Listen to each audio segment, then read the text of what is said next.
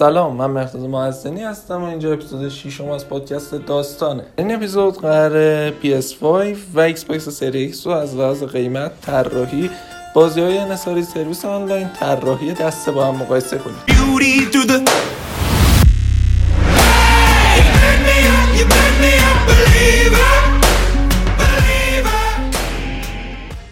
اولین و مهمترین ملاک ما برای خرید یک وسیله قیمته که توی این فاکتور PS5 و Xbox هر دو قیمت 500 دلار با همدیگه برابرن اما در ایران در حال حاضر PS5 دو برابر Xbox به فروش می‌رسه.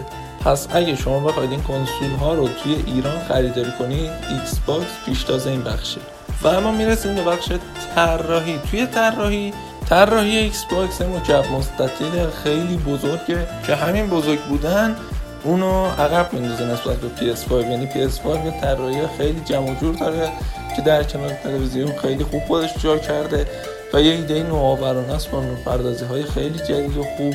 اما مایکروسافت این مکعب مستطیل خیلی بزرگ رو طراحی کرده که در کنار تلویزیون زیاد جالب و قشنگ نیست. و مهم اینه که طراحی یه چیز شخصیه و نمیشه تکی روش نظر داد. مایکروسافت با انحصاری کردن فورزا هیروزن تونست مخاطبای خیلی خوبی رو برای خودش جذب کنه. اما با انحصاری شدن اسپایدرمن گودافوار و دلستاپ آس روی سونی سونی تونست سرویس انحصاری بهتری به مخاطبای خودش عرضه کنه. توی سرویس آنلاین هر دوتاشون توی یک سطحن. هر دوتا بازی های آنلاین رایگان دارن هر دوتا ماهیانه شارژشون یکیه. PlayStation Plus و Xbox Live Gold هر دو برابرن. از نظر اکانتی از نظر قیمتی ولی گرفتن Xbox Live Gold توی ایران یکم سختتر از PlayStation Plus و در آخرین بخش مقایسه قراره روی طراحی دستا صحبت کنیم. طراحی دسته Xbox مثل سری های قبلیه و تغییر آنچنانی توی ظاهر نداشته. گرچه که توی سخت افزار سنگ تمام گذاشته. اما PlayStation اومده دسته ای برای PlayStation 5 رونمایی کرده که کاملا انحصاریه کاملا جدیده.